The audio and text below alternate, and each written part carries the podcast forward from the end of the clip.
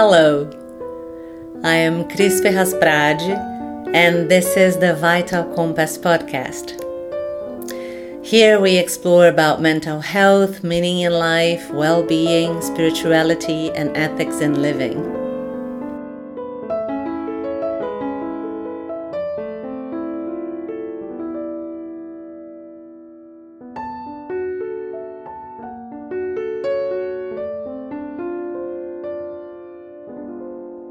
This week's episode is a lovely conversation with a dear, dear friend, Ana Cláudia Quintana Arantes.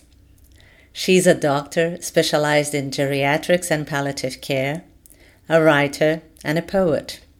My partner in crime.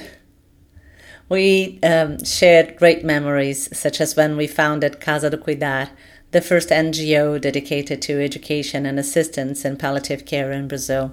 The name translates as Home of Caring.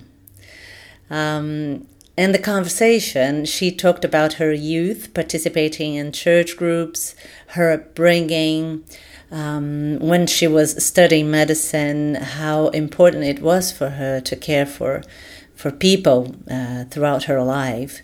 Um, and um, also her searching for meaning and promoting change in the area of palliative care in Brazil. Ana is in the forefront of discussions about how palliative care can expand in Brazil in a way that it can really become a human right for everyone in the country.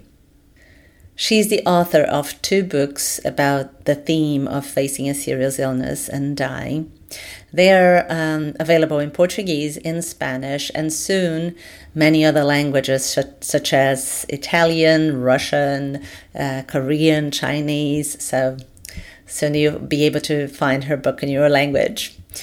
There is a TED Talk um, that you can find in YouTube. She gave it a few years ago, and um, the title is A Morte é um Dia que Vale a Pena Viver which translates as Death is a Day Worth Living. Uh, the, I, I'll give the link here in the details of this episode. So, as you can imagine, the conversation happened in Portuguese.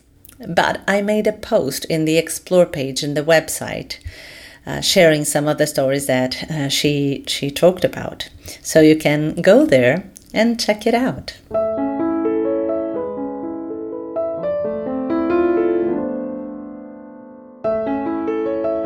take good care of yourself. I'll see you next week.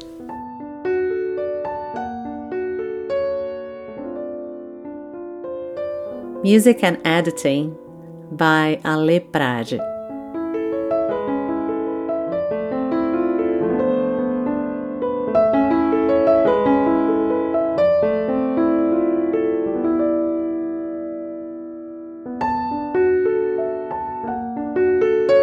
Vital Compass is available at Spotify and Apple Podcast.